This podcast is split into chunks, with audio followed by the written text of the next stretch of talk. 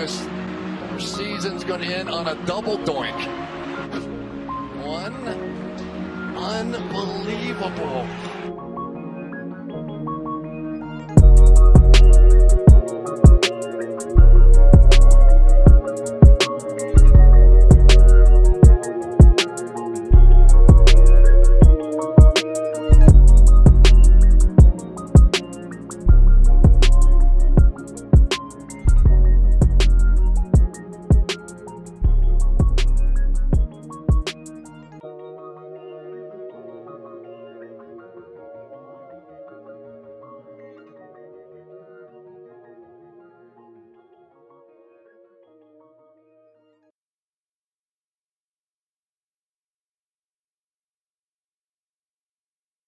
The Olympics, Euros, baseball, and major championships and concerts are all this summer. You know what isn't? A wild and hairy bush. Tame your pubes with help from our friends at Manscaped, the leaders in below the waist grooming. Their fourth generation performance package includes the brand new Lawnmower 4.0. If an athlete treats their body like royalty, why not treat their pubes like the Olympic gold medal? Fellas, do right by your balls and join the 2 million men worldwide who trust Manscaped by going to manscaped.com using code DOINK. The world is starting to open up, and the Performance Package 4.0 from Manscaped is here to help you get ready. Inside, you'll find their brand new Lawnmower 4.0 trimmer, Weed Whacker, ear and nose hair trimmer, the Crop Preserver Ball Deodorant, Crop Reviver Toner, plus two free gifts Performance Boxer Briefs and the Shed Travel Bag. Talk about world class discount into the post quarantine world, this package is the perfect package for your package and peak performance in whatever sport you desire. The brand new Lawnmower 4.0 is here to take the podium. This fourth generation trimmer features a cutting edge ceramic blade to reduce grooming accidents thanks to their advanced skin safe technology. The Lawnmower 4.0 has 7,000 RPM motor, a new multi-function on and off switch can engage a travel lock, and gives the ability to turn the 4000K LED spotlight on and off when needed for a more precise shave. Did I mention this trimmer is waterproof too? Michael Phelps is drooling over the possibilities. Get 20% off and free shipping using code DOINK at manscaped.com. That's 20% off and free shipping using code DOINK at manscaped.com. We also want to thank BetterHelp for sponsoring today's episode. Not everyone is someone they can lean on and talk to. That's where BetterHelp comes in. With BetterHelp, you have access to over 20,000 professional licensed therapists. It's not a crisis line, it's not self help, it is professional therapy done securely online. BetterHelp will assess your needs and match you with your own professional licensed therapist. If you've ever searched for a counselor in your area, you know it can take weeks or even months just to get a phone call back. With BetterHelp, you can start communicating in as little as 48 hours. BetterHelp is committed to facilitating great therapeutic matches. So They make it easy and free to change therapists if needed. You deserve to prioritize your mental health this year, so get 10% off your first month at betterhelp.com slash double doink podcast. We want to thank BetterHelp for sponsoring today's episode. The last sponsor of the day is Coolbet. Coolbet is the most transparent gaming company in the world. Coolbet also provides the best odds in Canada with world-class customer service.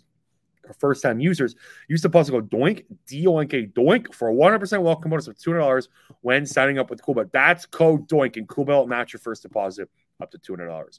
Give our friends at Coolbet Canada a follow on Twitter, Instagram, and Facebook at Coolbet Canada. Coolbet. Stay cool and bet responsibly. And welcome back to another episode of the Double Doink Podcast. My name is Brendan Deek. Thank you so much for tuning in today. If you haven't already, please hit that subscribe button. It would be greatly appreciated. You can also rate the podcast and review the podcast wherever you do listen to your podcast. It would also be greatly appreciated. We are talking strictly Philadelphia Eagles today with a guy I've been wanting to talk to for a very long time. Really excited for this one today. I am joined by Reuben Frank. He covers the Philadelphia Eagles for NBC Philadelphia. Reuben, how are we doing today? Doing great. How you doing? I am doing well. Can't complain at all. It is Tuesday, and we are talking some birds today. Before we do that, I want to learn more about your come up and how you got to where you are today. Reuben, kind of, why don't we start with this one? Did you think that you would be a Philadelphia Eagles writer for NBC Sports right now, maybe 15, 20 years ago? Well, I don't think NBC Sports existed yet. So yeah, good point. Good point. Good point. Uh, Let's say, did you think you would be a very well known Eagles writer by this time, 50, 20 years ago? Uh, I'm not sure how well known I am, but uh, it, it really was. You know, I started covering the Eagles in '87 for the okay. Burlington County Times, Bucks County Courier, uh, Doylestown Intelligencer, Calkins newspaper. So I did that, and I was still covering high schools and doing both because uh, when you're at a small newspaper, you got to do everything. And uh, you know, so I covered high school basketball, which I love, and and track, which I love. Uh, so I started there from in, in 87, the middle of the 87 season, we made a change. Actually, Phil Sheridan became our columnist, Phil, who later was at the Inquirer and uh, ESPN for years and uh, lives a few, like three miles that way, mm-hmm. and still a good friend. Uh, so Phil got promoted from Eagles writer to to columnist because our columnist got fired, and uh, and they asked me if I wanted to cover the Eagles. So that was October of '87, and and I'm still doing it. So the only change really is that I went from the Burlington County Times to Comcast Sportsnet, which became NBC Sports Philadelphia a few years ago. So um, it's really I've been doing this half my life. So. Mm-hmm. Yeah, more than half my life. That's crazy. I never really thought about it that way. now you're now it's all coming together right now on the podcast. Like, man, I've been doing this for so damn long. Um, did you grow up in Philadelphia area your whole life? No, I didn't. I moved here after college. My my parents had moved here while I was in college in Ohio, uh, Ohio Wesleyan, and I didn't have anywhere to go, so I just moved. They lived in uh, uh, Mount Airy, and I just moved there, and I got a job in Jenkintown writing movie blurbs for a, a movie for like a TV guide type thing, uh, writing blurbs about movies I'd never seen you know, like you, you know those little fifty word like blurbs and the TV listings. I had to write those. Okay. It was a, it was the worst job. I did that for a month, and then I got a job. Like uh, TV guides, like you get like the TV guides, like it, I think it would come like once a week or something, right? And it would show what's on TV for the week. Is that is that what you're kind of talking about? Yeah, it was. I'm trying to remember what it was called. I think it was called like TV Now or something. It was like they were trying to compete with TV Guide, okay. and they had regional TV like guides for every every major city. So, gotcha. Uh, eh, I mean, obviously, it was before the internet. This is 1982, and so that's how we found out what was on TV from these little booklets. So they had one for every market. So the movie blurbs, obviously, they stayed the same. You know, so that was that was my job. I was in charge of writing movie blurbs. It was terrible. That was in Jenkintown, up in uh, Fox Pavilion. I lasted a month there, and then uh, actually, before I even started there, I'd applied for a job at the Gloucester County Times in Woodbury, New Jersey. Gotcha. And uh, I got that job a few weeks after I started it at uh, the company in Jenkintown. And I, you know, I started covering high school sports there in 82. Uh, I got to cover Flipper Anderson at Paulsboro and some hmm. great athletes. Uh, uh, Gordie Lockbaum at, at Glassboro, who, who, was third in the Heisman Trophy balloting. Flipper Anderson, I think, for for a while held the NFL single game receiving record, 336 yards, maybe. Hmm. Uh, so I, I loved it. It was like I was I was making no money. I, I was I basically was buying my dinner at the Mobil station. They had those little like wrapped up turkey sandwiches, you know, and I had a Mobil gas card, and like I I just basically put all my meals on there, like a little turkey sandwich, a little bag of chips, and a Pepsi. There you go. Uh, but it was it was like I couldn't believe I was living a dream. I'm writing about sports and yeah. and uh, and you know enjoying it. So. Uh, and then '85, I went over to Bur- Burlington County Times up in Willingboro, and I was there till I went to uh, to Comcast. So, uh, yeah, it's it, it took a while to get to, to get to the big time, I guess, but mm-hmm. uh, yeah, it was worth it. Did um did you were you a football fan kind of your whole life? Were you an NFL guy? No, no, I really wasn't. I was. I'm. I'm mainly like I grew up as a baseball fan. I grew up playing baseball. Uh, you know, I played little league and you know senior league and American Legion ball, all that stuff. Um, I just I I never went to an NFL game before my first Eagles game, which was hmm. Eagles Patriots overtime game in '87 in Foxborough.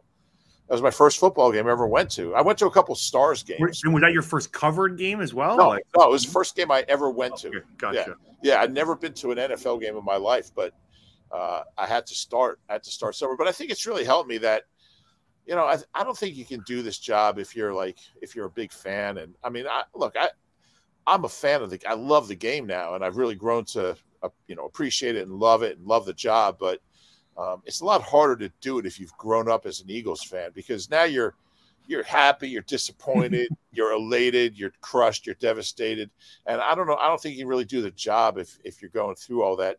If they lose in the last second, or if they win in the last second, so yeah, you know, I didn't grow up here. Yes, where I grew up in um, in in North Jersey, uh, in Teaneck, a little town called Teaneck, and then I lived in White Plains, New York. My dad moved a couple times. We moved a couple times Uh, so I went to White Plains High School with Art Monk, actually a Hall of Fame receiver who played Yep. for the Eagles briefly. We were on the same uh, we were on the same lacrosse team in gym class, so that was kind of Interesting. interesting. Yeah, I think I incredible. Art. Monk. My dad's uh my dad's a diehard Washington um well now Commanders team uh, fan, but uh, he was a big Washington fan, so he's got uh he's got Art Monk somewhere on this wall over here. Nice. yeah. Probably with uh, Gary Clark and uh, yeah. Ricky Sanders. Yeah, Art was. I was on the track team with Art. He was a national champion in the uh, 330 yard hurdles, and then Mhm. he could have played lacrosse at Syracuse. He could have run track, but he, he played football. It worked out pretty well for him.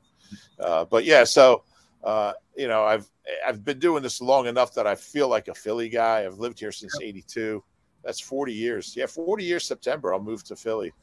Uh, but Awesome. uh, yeah, Well, congrats on a very long and successful career. Still, best years are in front of you. Why? it's So, def- I, definitely long. Definitely a long career.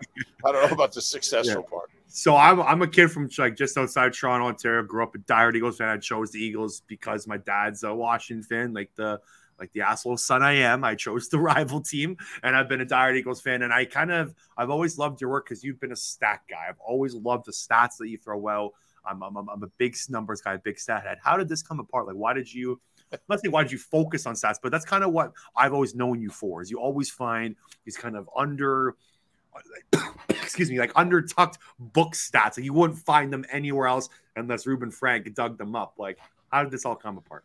you know what it it goes back like when i played even when i played little league like i would figure out my batting average in the dirt on first base like if i got a hit all right i'm i'm like i'm 13 for 40 like i would divide it. I'd sit there. I've, I've just always liked numbers. Yeah. and then uh, you know when I, I started covering track at at uh, at the Gloucester County Times in '82, and it's like a really big like stat based sport, and there were like no records. There were like nobody kept South Jersey records, nobody kept like anything, you know, Gloucester County records. So I just started like compiling them, and I got really like I think it goes back to that. I just always like numbers, Mhm. and I always want to know like, all right. This guy just ran a mile in 411. Like, it's the fastest time since when? And nobody knew. Like, I want to know that. So, you know, and then when I started covering football, stuff would happen. Like, you know, that was that was like uh, you know, Mike Quick's seventh hundred yard game this year. Who's the last Eagle with seven hundred yard games? And like nobody knew. So I started like keeping track of all that stuff and researching it. And I, I got all the old like sporting news guides going back to the 70s to try to fill in the blanks. There's no internet. You couldn't look this Yeah. stuff up. It was you know, all by so yeah. hand, all by hand, baby. It, yeah, Mhm. so I still have all my old like, I, man, I kept all the box scores. Man. I had all the box scores going back to like, I think like seventy eight, and I would take, I would, I, I xeroxed them into miniature, into miniature box scores, and I took them with me to every game, like so I could look the stuff up. So now it's easy. Now you, know it, it doesn't take much time. You don't have to yeah. carry books around with you. But I've always liked numbers, and I want people to know, like, if that's, you know, the Eagles held a team to, uh, you know, 71 yards in the second half, people want to know when's the last time they, they did that. So, you know, if that's my niche, I'll, I'll take it because I, I, I like providing that info that other people aren't. Just a quick in your. So I'm not going to give the whole thing away, but in your you sent an article. Um, I think it was like you did do 10 instant observations, which is one of my favorite articles to read every week.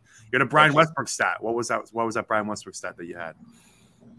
Oh man, you're gonna ask, you're gonna put me on the spot. That had to do with the uh, 2006 playoffs, right? I believe Uh, so. Or Yeah. 2008 play, yeah, 2006 playoffs when he had uh, he had back to back games with what was it, a hundred and some odd yards and a 7-0 average. He's basically the only person in history to have back to back playoff games. And you have to give me the exact number because I don't have it in front of me. So in was- 2006 postseason, Brian Westbrook ran 20 times for 141 yards in a wild card over the Giants, and 13 times for 116 yards in a loss for the Saints the week later. That makes him the only player in NFL history with consecutive postseason games with 12 or more carries and a seven-yard rushing average. Yeah, that's pretty good. Yeah, like I, I do the 10 observations, and we're sitting here in the middle of June, and there's not a lot going on.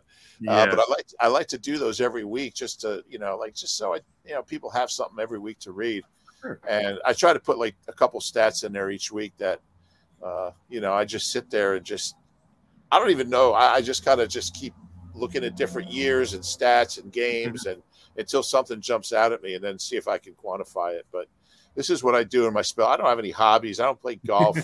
you know, I, I, just I just sit there in front of my laptop. Like maybe I could find a Jordan Matthews stat here. Let's let's let's see what we got. So awesome. it's kind of a it's kind of a time drain, but it's fun. Yeah. Okay, so let's talk about the birds. Currently, they've been actually they were one of the only teams that's been in the news over the last couple of days. We're in kind of the dead zone of the NFL up until basically you guys go to training camp, which is one of the better times when you're covering the team. Uh, one of the better times in the NFL calendar. But um, let's start with the Jaquiski Tartt signing. Um, Reuben, what is uh what does he bring to the team, and do you think he, I guess, gets a starting job week one? I I don't think so. I'm I'm not the world's biggest Anthony Harris fan. I agree. I, I thought I thought they should have kept Rodney McLeod. I thought he was playing well by the end of the last year. Uh, I I do think a lot of Marcus Epps. I think he's going to be really good. Uh, hmm. He played well last year in limited reps, but I mean he's physical, he's smart, he's tough, he's around the ball, he's never out of position. Uh, but the other safeties, I'm just not a big fan of. I, I think Tartt at this point in his career is a depth guy you know, Anthony Harris played under Gannon in, in Minnesota. Gannon likes him. Um, he, it's his second year in the defense. Uh, I'd be surprised if Tartt, you know, Tartt, he started 60 some odd games in his career, but he's never really been a full time starter over a number of years. Mm-hmm. He's an older guy now. Uh, he, he kind of, he's one of those guys that it sounds great, but when we get to final cuts, we're all going to be like, you know, is Tartt going to make the team? Uh, so look, maybe he'll come in and have a great camp, but I think he's a depth move. It's a guy like, let's bring him in. It's not going to cost us anything. We have to give him a bonus. If he can play, he'll help us. If he can't, no harm done. Mm-hmm. Uh, I'd be really surprised if if he's starting this year. I don't know. I don't know the stat. I'm wondering if you do off the top of your head. Do you know how much three safety looks Eagles played in 2021? Like, does Gannon is Gannon a three safety guy? I can't really remember. I don't have it in front of me. Well, he was rotating guys the last maybe six or seven weeks. He started you know, Rodney McLeod's a guy that played like 99.9% of the yeah. snaps when he was healthy. And all of a sudden, he was down to like 60, and he was playing Epps and, and Harris and McLeod, and he was rotating them. They weren't playing at the same time, but yeah, uh, he was rotating them, uh, and it worked pretty well. I thought Rodney started playing better. Maybe he's coming off an ACL. It was going to take a while. Yep. Uh, but um, yeah, I, I think, look, if you're a backup safety, you better help out on special teams. You better you know, so at a guy who's in what his eighth or ninth year, is he going to be ready to do that? I don't know. We'll see. Um, I don't want to be too negative. I mean, maybe he'll come in and play really great, but I don't think it's a lock that he'll be here. Okay, so um, mini camp finished up. Oh, was it like almost two weeks ago now? Yeah, um, kind of off until training camp. Why don't you give me your kind of your overall thoughts of what you saw at mini camp? Yeah, I, I hate to. I, you don't see anything like really. They're going seven on seven. Uh, we were it was open two days to the media, so it was the first Tuesday and then the last I think it was Friday. So we saw basically about an hour and forty five minutes, half of which was individual, so just kind of quarterbacks throwing to the receivers against air, uh, and the rest was seven on seven. So it, it would be it would be silly to draw any conclusions. I do think Jalen looks good. He was putting the ball where he wanted to. Whether that's going to translate into more consistent season in year three for him. Who knows? Um, so it's it's look. I, I, know everybody was tweeting, "Oh, this this happened on this play, and this guy looks mm-hmm. great, that guy looks great." But I, I've been doing this long enough to know that what you see in June really has no bearing on. You know, there's no pad. Once they put pads on, you can kind of start to get an impression of these guys, and that'll be, I think, I think it's July 27th. I think it's the first day of practice down at the NovaCare. So after that, yet you start to form an opinion, but you know, these guys are just learning the system, learning the offense, learning the defense. I'll tell you what, Jordan Davis is huge. That's one thing you yeah. can't, you know, you just can't escape. Uh, and you you've seen you've seen like how many different athletes going through the NovaCare complex. Like he stood out to you, like he's that big. Yeah, and he looks good. I mean, he's actually looks fitter now than you know in April. The first time we saw him after the draft, he came in the day after the draft. Uh, he's got a nutritionist, and he's got to do that because he's not going to play if he can't get into shape. You know, at Georgia, he could get away with playing 30 snaps because they had like 200 All Americans. You know, he's just bringing yeah. waves of guys in. Uh, but in the NFL, uh, you know, there's a 53 man roster. Uh, 46 guys are up on game day. Uh, so you better be ready to, to play hard in the fourth quarter – and that's something he never really had to do. Uh, play late in games in, in college, so uh, he looks good. I think he looks better. Uh, he looks pretty fit. He's got to keep that going. Uh, but yeah, he's huge. Um, you know, so that's the kind of thing you're looking for. Like Jalen looked a little different. He looked a little. I thought he looked a little leaner. Uh, he was. Yeah, there, there's, there's a picture that kind of went viral. It's like he's got his biceps looks a little more jacked than than last year. I think it was kind of going viral around on the sports shows. yeah, I mean that could just be the angle. Who knows? Yeah. Uh, I mean, he, he's always been pretty fit, but uh, he looked good. He, I mean, he's still 222. He said, but he looks it looks like it's a little more distributed the right way. So not, mm-hmm. not that he was out of shape. I mean, you don't you don't run for 800 yards if you're out of shape. Yeah. But um, but yeah, I thought he looked good, and you know, you don't want to put too much into it, but you know, he certainly certainly kept you know throwing the ball uh, where he wanted to for the most part. So that was encouraging. Yeah. Um, you know, it was good to see Miles Sanders healthy, and uh, it's such a big year for him. Mm-hmm. And, uh, you know, so we'll see how that goes. I would have loved to see Devon Allen because he's going to be like one of the big stories of training camp. Yeah. Uh, but you know, he he had COVID the two days that we were down there. He was there earlier for the rookie camp, but we weren't we weren't allowed in there. Back in the old days, we were allowed in everything, you know. Mm-hmm. But those days are gone. So yeah. they they kind of pick and choose when we can go in. Uh, but yeah, certainly Devon Allen, Devon Allen is going to be uh, is going to be fun to watch in camp. Okay, I wanted to let's stick with the Devon Allen top. I was, I was going to ask him about him later, but now that we have him, uh, now yeah. that he's been brought up, so I've been kind of I was peeking around like Jalen Reagor's contract. Like, what if what if there's potentially doesn't make the team? Like everyone kind of assumes like, hey, he's maybe a lock because he was a first round pick, and thinking not so fast here. The Eagles would have to eat about two point four million dollars off the cap this year if they were to cut him. That's not crazy, okay? Especially from a guy that's gotten a lot of heat in the media, hasn't played very well, and now the Eagles have a loaded wide receiver room. Like you can you can make like you got AJ Brown, Devonta Smith, Quez Watkins, Greg Ward, Devon Allen. Like a lot of teams only keep, for instance, five wide receivers. What do you think about Jalen Reagor potentially not making the roster? Do you think he's a lock, or do you think there's maybe a uh, like? Do you think there's potential chance that he's not on the Eagles in 2022? I think most likely he'll be here, but uh, and look, the cap hit or the dead money uh, is uh, is a lot. I mean, it's uh, it's significant. It's a significant amount, and certainly it's embarrassing when you cut a, a first round sure. pick from sure. you know from three years earlier. But yeah, I mean, he from a football standpoint, there's no reason to keep him. Now, yeah. I think Devon Allen's a long shot. I mean, he hasn't played in six years. He hasn't played really played full time in eight years since 2014. Yeah. Uh, so to think he can come in and you know after running track at a you know world you know at a at a world class level all of the years, think he can come in and change sports. I think it's it's asking a lot. Obviously, he's sure. Sure. he's in pretty good shape. Uh, so you know we'll see how it goes, but uh, you know, and then there's other guys. There's like you know uh, Britton Covey. You know, there's yep. there's other receivers um, who you know will, will certainly have a chance. Um, personally, I, I really think they should cut ties with Reagor. Just I agree. He needs a change of scenery. They need to get him out of here. The cap hit is significant, but Howie Howie can figure that out. He you know he he's a, he's a genius when it comes to the cap. So uh, I think it would be good for everybody. The last thing you need is you know, somebody gets hurt, Jalen Reagor comes running on the field and just gets booed and drops a pass, and it just gets worse. Obviously, his confidence is shot by the end of last year.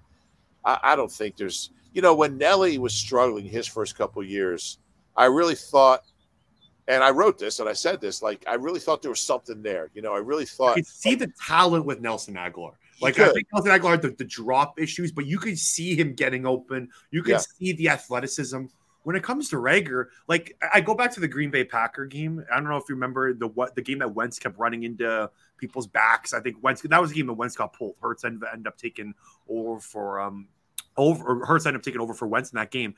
The Packers were begging Reagor to make a play. They kept put, they kept kicking because he was our kickoff returner. They would kick the ball, but to the five yard line, like they were not kicking the ball out the back of the end zone. They were begging the Eagles' first round pick from two years ago to make a play. Like that that doesn't happen very often. Like the, the yeah. Packers were laughing at the Eagles for having him as a punt or a kick returner. Yeah, pretty much. Yeah. And that's not a good situation. So that, that was, you know, uh, see what what I'm afraid of is that he's going to have like a really good training camp, and they're going to. But I don't care what what he does in training camp; it doesn't matter. Uh, they got to move on from him, and mm-hmm. uh, but that cap hit is significant, so we'll see. That's true. Okay, so I you said you didn't really get to see a lot at mini camp or OTAs with the offense, but I think that's what I'm really most curious about for week one, week two, week three, the first couple weeks is what the offense is going to look like. Because we all saw the Eagles completely flip the offense from becoming kind of what Nick Sirianni and I guess and um, Nick Sirianni wanted the offense to look like um, when he got to the when he got to the Eagles. To okay, let's build around the team's strengths. Let's let's build around Jalen Hurts. Let's run the football. They completely flipped up. They gave Shane Steichen the play calling. Do you think they kind of go back to maybe what the offense looked like from week one to week seven, or do you think they kind of stick with this run first offense and kind of see how it goes? Because they they've added AJ Brown, like they they've got more passing weapons. They're kind of got everything you could want for a passing quarterback. Do they just completely take the training wheels off and say Jalen Hurts either be good as a passer or you're out of here, or do they can kind of continue to maybe play around his running strengths? Yeah, I think uh, I mean there were some games early last season where they threw too much, even if you had better receivers. So I think it won't be that exaggerated. You know, uh, you know, Nick came here; he wanted to throw, and they just weren't built that way, and it wasn't.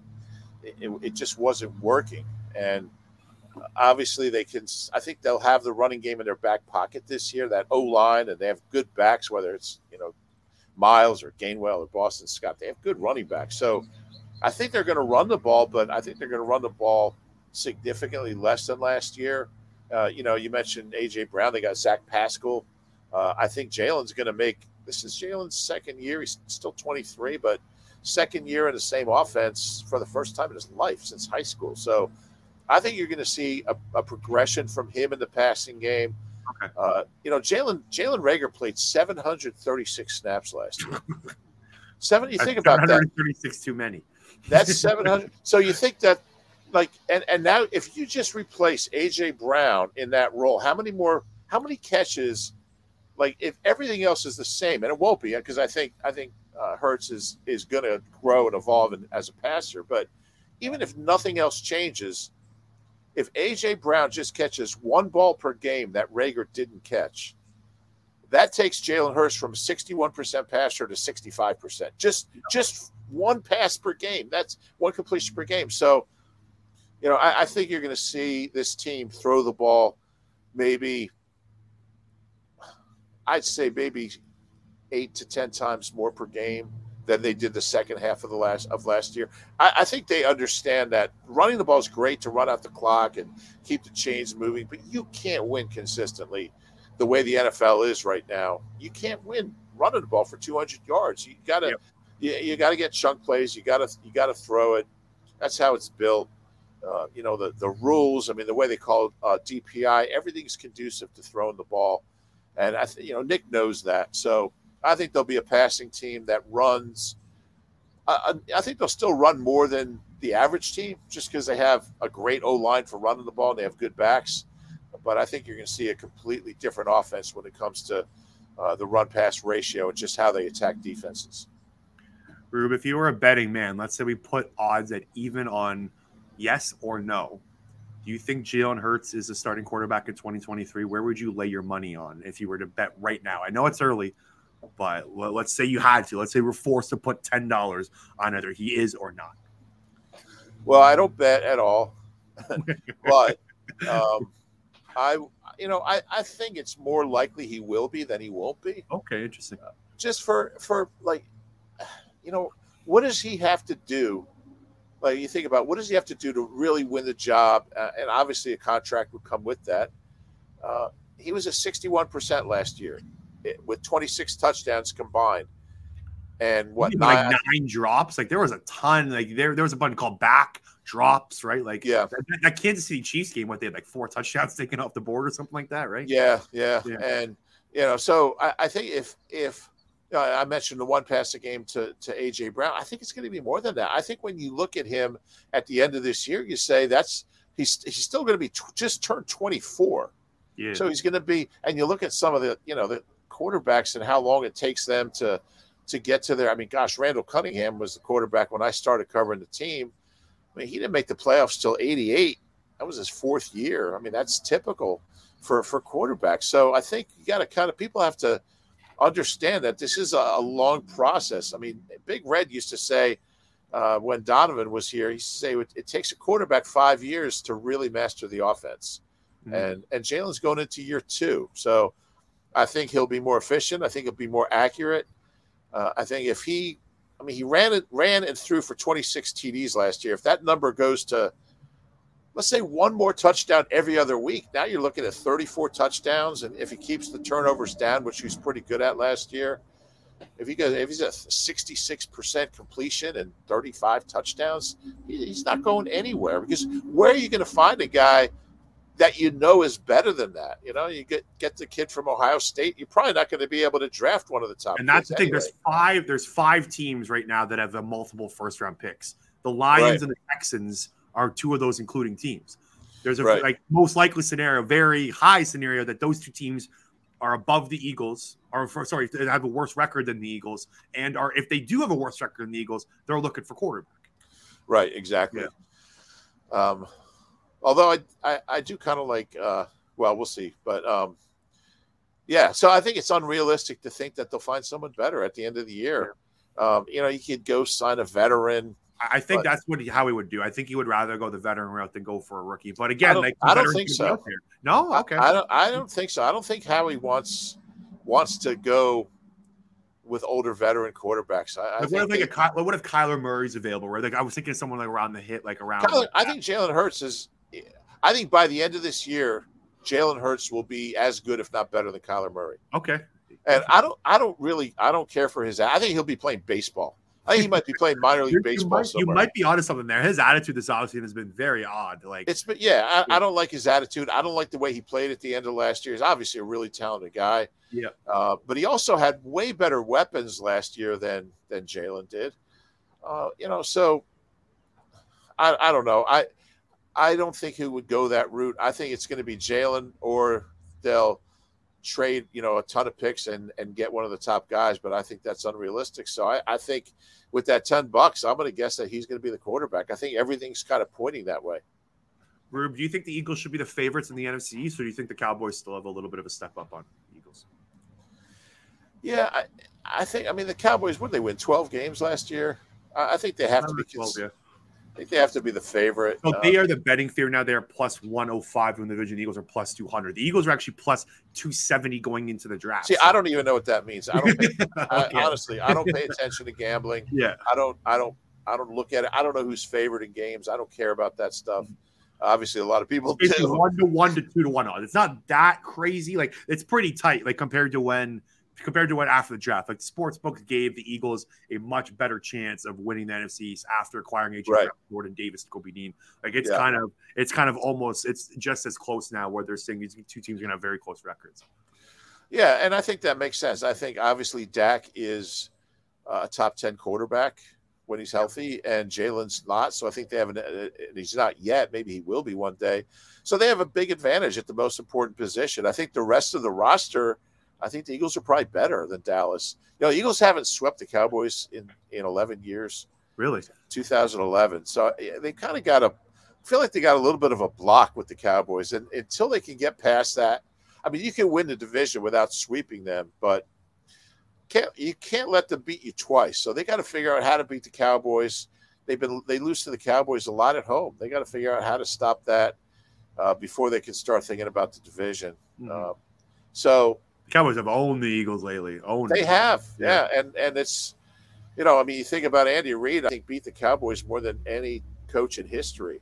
Uh, so we've gone from that, and you know, and and Doug did pretty well early, but not the not his last couple of years. Mm. Um, so yeah, that's the big challenge because certainly I don't I don't think the Giants are any good. Washington's talented, but that whole that whole franchise is a train wreck. So um, and who knows what you're going to get from the QB. Yeah. So I think it's going to be, uh, you know, the Eagles and Cowboys, and I, I think the Eagles have a, a pretty good shot. Uh, I, I, really do. I want to one more question on the team here. Um, Jonathan Gannon, I also think is maybe the second most interesting person in this team going in besides Jalen Hurts because they kind of have a similar offseason, right? Howard Roseman said, I'm going to give you everything possible around you, and now you have to do something with it. Jonathan Gannon has no excuses in 2020 in 2022. The Eagles defense finished 25th in DVOA last year. Now I know I think they were 19th going into week 18, and then the Cowboys lit us up, and DVOA still put it 25. So there's some give and take on that DVOA stat, but they were a bottom 12 defense in the NFL, in my opinion. I just I disagree. First of all, with that, if you look at uh, they they had bad field position all year because of turnovers and because of the return game was terrible. I think they had the fifth worst field position. Uh, they gave up, I believe the I think the fewest big plays and the third fewest or, or fifth fewest touchdown drives of 70 yards or more. I thought there were a lot of encouraging signs considering they didn't have any good players. Uh, you know, they really, they, I mean, they had, no, they didn't have any good players. For you know, I, I, I, feel like that was part of. I think I don't think Gannon did a very good job of scheming these guys up up front, doing creative blitzes. Like the defense looked really bland. No, like when I was like, no, I, I disagree. Like, I think he he, okay. he did all kinds of stuff that didn't work because he he didn't have good players. Uh, I, you know, he's a he's a very good coach, and I, I think you'll see. Okay. I think they ended up tenth in the league in, in points allowed. Uh, with you know, Josh Sweat played had half a good year. Uh, you know, Javon Hargrave had had a really good first half. Um, you know, TJ Edwards was solid. If, I mean, they just up if you look up against Mahomes, Herbert, Dak, like the good quarterbacks destroyed this defense. Like they, they, yeah, they, all they beat up on the Siemians and the Daniel Joneses of the world. Like it was when you played the good quarterbacks, this defense didn't stand a chance. Tom Brady in the playoffs, like I, I get what you're saying. I, I, it's Tom Brady. I mean, he's done that to a few other teams. Yeah, but isn't that the, you got to remember, this was. Let me tell you something. Um, Jim Johnson, who is the, the greatest defensive mind I've, I've, ever why been. Why I'm an Eagles fan? Why I'm an Eagles fan? Jim Johnson, like one, one of the goats. What? How did how did Jim Johnson's defense do his first year with Troy Vincent, with Bobby Taylor, with Hugh Douglas, with Brian Dawkins, with Jeremiah Trotter? They were 25th in the league because okay. it takes time, and people have to understand that you're not going to come in in the first year with other coaches, players, and all of a sudden be like a Super Bowl team. They made the playoffs. I think the Eagles held more teams to 17 or fewer points than anybody else in the league. I think they were tied with Buffalo or, or second to Buffalo. Uh, I, there were some really good signs. Uh, they they played the way they played because they had to, because they didn't have elite players. Now you add, uh, you know, you add Bradberry to that, you add Nakobe Dean to that, you add oh, Jordan oh, yeah. Davis to that. Uh, you add uh, Kyzir White to that, who, who's pretty good. Uh, you know, and so and what, is, think, what does this successful season look see. like for Gannon? Like, so that's what I was trying to get. Like, they added a ton of talent this year. Like, they this defense is on paper seventh to tenth, maybe you can make the argument in that range. If I'm in the right ballpark, like, does he have to finish in that maybe top ten defense for him to, I guess, to say quote unquote a successful season for Jonathan Gannon? Yeah, I, I think more than the numbers is just they've got to get into the playoffs and and and play well in the postseason. I mean, that's the next step for this team. Uh, I think. I mean, I, I would be surprised if they're not a top top ten defense. But you know how that is. Like you said, like the Dallas game, you know, kind of skews a lot of stats the last day of the season. Yeah. That was, you know, but uh, look, you're going to see you're going to see a lot more from Gannon and from this defense because of, of who they have and what they have. I think you're going to see a lot of creativity as far as odd fronts uh, and, and, blitzes. And, um, you know, I think he's going to use different personnel groups. It's going to be interesting how he uses, uh, you know, um, well, Jordan Davis and, and Haason Reddick and, and all these new pieces. Uh, I, th- I, think you see a, a lot of unpredictable – formations and, and combinations. Uh, you, you, see Dean at weak side and in the middle. You're going to see TJ Edwards on and off the field. mm hmm White on and off. The, I think it's it's going to be fun to watch this defense this year. Uh, I, I, think when all is said and done, we're going to look back and say uh, Gannon did a hell of a job this year. I hope so because I'll be honest, I was I was a little underwhelmed from him last year. Like just the fact that he got all these head coaching interviews and like we all thought he was going to be head coach and like he was so highly regarded. I just I felt like there was a little bit first year, Brendan. It's first agreed. year. Again, agreed. I, I, do like that's why I'm giving benefit of the doubt. I'm waiting for this year. I just I felt a tad underwhelmed. So I do think he's a very interesting guy, just because like he he's got a lot different around him. He's got a lot to work with. Rube, last question before we get out of here. I'm really curious about this one for you. You've covered the Eagles for a long time. Give me your favorite player you've ever covered, and give me the favorite team. It can't be 2017 besides 2017, what was your favorite team you ever covered? I'm assuming it's gonna be 2015, the last Chip Kelly year, right? I, I, like Chip. I got along with Chip for some reason. Yeah. He liked me. I, I have no idea why, but uh, I think my favorite player that I ever covered was Eric Allen. Okay. Uh, Good just answer. because he was obviously he was an incredible, I think, a Hall of Fame cornerback. I don't know why he's never been. He's never even been a finalist. I don't get it. He had like 50 interceptions, nine pick sixes. Uh, he had four pick sixes in the in the postseason. I mean, he was an incredible player. Uh, but you know, nobody on that team has really gotten the consideration other than Reggie. I think it's kind of a mis a misconception that that that defense was just Reggie. There's some great players on it, but I'd say Eric Allen. He was just the, he was the smartest player I've ever been around. Um, I learned more about the game from Eric than than anybody else, and you could stand in his locker and you'd ask him about one play, he'd talk about it for 30 minutes, explaining what he saw, what he was looking for, what the quarterback, how he prepared for that play, what he knew the receivers. It, was just and, and, he was and he was funny. He was a great guy. Uh, so I, he was probably my favorite player to cover, uh, EA, and um, my favorite team. You know those those teams, those those Buddy Ryan teams. They were obviously underachieved. They never won a playoff game, uh, but they were really fun. When you think about the personalities, Andre Waters, Wes Hopkins, Seth Joyner, who now works with I work with NBC Sports yeah. Philly, Clyde Simmons, Reggie, Byron Evans, uh, you know, Keith Byars, Randall Cunningham, Mike Quick. Uh, there were so many great personalities. Those were really fun teams to cover. Plus, I was just starting out. I didn't realize, I didn't realize for a few years how good Reggie White was because I was like, oh yeah, he had four sacks. You know, it's like you, you know, you just start to cover this this thing, and sacks were only an official stat for like a few years at that point. Yeah. And then you look back, you're like, this guy had 21 sacks in a 12 game season. you know, this guy's the greatest player ever. But yeah. uh, I would say those those teams, uh, obviously they they all lost in the, in the play. None of them ever won a playoff game. Although the '88 team had a bye, they they won the division. But those those teams were probably the most fun as far as you know personalities and and things were so different then. Uh, Brendan, like Seth Joyner would take me in the film room to watch film and explain, like really, Eagle, you know, Eagles are playing uh, the Giants. Let's go watch some Giants film. I'll show you what they're gonna, you know, I'll show you what, uh, you know, what they're gonna do. Um, That's cool. We're not even allowed in the building anymore, yeah, much less watch it film. I, I feel like, like the B writer's job, like it just the last couple years, like man, like it's taken a hit. No. Yeah, it's really changed, and they kind of yeah. use COVID as an excuse, and we'll see if things ever go back to the way they were. But it's been a gradual thing, and uh, yeah, it, it stinks because you don't really have the opportunities to get to know the players the way we used to. Mm-hmm. You know, hopefully, hopefully we get some of that back. You know, we don't know yet if we're going to be in the locker room, but you know, whatever they do, it's still the best job in the world. Like, For however sure. they, whatever they limit. I mean, we're still writing about football, so you yeah. can't beat it.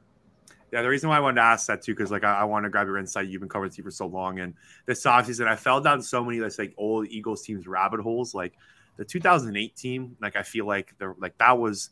I think if there was a year to win the Super Bowl, I know the 04 team they oh, yeah. going in, but that 08 team, man, like they were red, red hot going into Arizona. And like this Larry Fitzgerald just completely ripped the hearts out of that squad. Like I don't think there was any doubt in my mind that they beat the Pittsburgh Steelers in the Super Bowl in that year. Like that, that they, they had beaten Arizona 48 to 20, yep. I think was the score. Yeah, and they uh, smoked, and they beat the Steelers in that same year. They beat both of those teams yeah. in that same year. And McNabb was playing some of the best football of his career. The defense was playing really well. Like I, that that 08 Eagles team heading into the playoffs, I felt like was just one of those. It was a missed opportunity. I know there's a bunch throughout the last 20, 30 years, but I feel like that 08 team there's, a little well, bit of an asterisk beside it. It's interesting you say that because uh, Dave Zangaro, my colleague, and I were doing a podcast the other day, and and we basically asked each other like 20 random questions about the Eagles, and one of them was that he asked me was, "What's the biggest missed opportunity the Eagles have ever had?" And I said the 2008 NFC yeah. Championship game. You know that Donovan threw a 62-yard touchdown to, to DeSean, I believe, with 10 minutes left in the fourth quarter. That gave the Eagles gosh, third, they, uh, went up. They went up 25-24. They missed the two point conversion. Right, 25-24. Eleven year old me was going bananas in my room. Yeah, I was at the game. I, I was there in Glendale, and I, there was no question in my mind. They were go. We were going to the Super Bowl. Where was it? New Orleans that year? Tampa or something? It was that. I think it was New Orleans. Yeah, I think you might be right. I think it was in New Orleans. Yeah. And I think that was a year where there was only one week between the NFC Championship game and the Super Bowl, or the two champs. So we packed for we had to pack for two weeks. We had to pack for the Super Bowl. So we're sitting there in Glendale, and you know, uh, Kurt Warner drives them down. They had a fourth and three near midfield, and I believe Tim Howard, Tim Hightower, got the first down. Um, Dawk of all people ran the wrong way. It, took a bad angle. One, right, fourth and one call. Tim Hightower. Yeah. yeah. Brian Dawkins. Honestly, Brian Dawkins, that might have been one of his worst games as an Eagle, to be honest. That, and that it was his last game as an Eagle. yeah, Eagle. it was. Yeah, and it was, it was Jim, Jim, Johnson's last yeah, game. Yep, he passed away a couple months after that. Yeah, that was so sad. Mm-hmm. Um, and and you know, uh, even when they got the ball back after the after the um, you know the I think Hightower scored right. He gave him the lead. Yeah, uh, this is 14 years ago. I'm doing my best here, but uh, you know Donovan drove him down to the 50, and then they had four shots and fourth down. I'm sure you remember the play to Kevin, Kevin Curtis, Curtis right yep. sideline. Uh, Rod Hood definitely interfered with him. That was pass interference. Yep. No, no flag. He, he kind of tackled him. He grabbed his feet or his legs. And Rod yep. Hood, former Eagle, and that was it. And it was mm-hmm. really the end of an era, you know, because I mean, that was the last NFC Championship game they got to till 17, and it was. I think was, McNabb was, played one more year, right? And then they traded. They traded yeah. To Washington, right? That was the. Yeah, and they was, made the playoffs. They actually played well yeah. at the end. I mean, Donovan had a good year in in in 09, but hmm. uh, yeah, then then they fell apart in the postseason. But yeah, yeah, that was the last year they won a playoff game till 17. Wow, I, I didn't yeah. even know. Which Howie would always give me a heart. He's like, you really have to keep saying we haven't won a playoff game in eight years. It's like, yeah, I have to do it till you win one. Got to bring it up, um, baby. But yeah, that was that team was was really really good, and I I didn't think they had a chance to lose. That obviously Kurt Warner. Anytime you're facing a Hall of Famer, you have a chance to lose. But yeah, I, I really thought they were going to win that game. Yeah. Rube, thanks so much for doing this, man. Really appreciate it. I could talk to you forever about old Eagles Good stuff. stuff. Good questions. Appreciate yep. it. Let's um, do it again. Yeah, for sure. Let's definitely do it again during the year. Why before you go, just let the listeners know where they can all find your work. NBC Sports Philadelphia. Uh, we we that's our website, and then our podcast is on all the usual uh, Art 19 and Spotify, and I don't know. You probably know better than me where it is. Google, Apple, Yahoo. Spotify, wherever you get your podcasts, it will be wherever you get your podcasts. Yeah. It's called Eagle Eye with Dave uh, Dave Zangaro. Uh, if you like listening to the radio, I'm on WIP here and there. I think I'm on Saturday, this Saturday, uh, over at Parx Casino from one to three with Eliot, okay, uh, cool. Eliot Shorr-Parks. Yep. Uh, does a great job. And uh, yeah, yeah.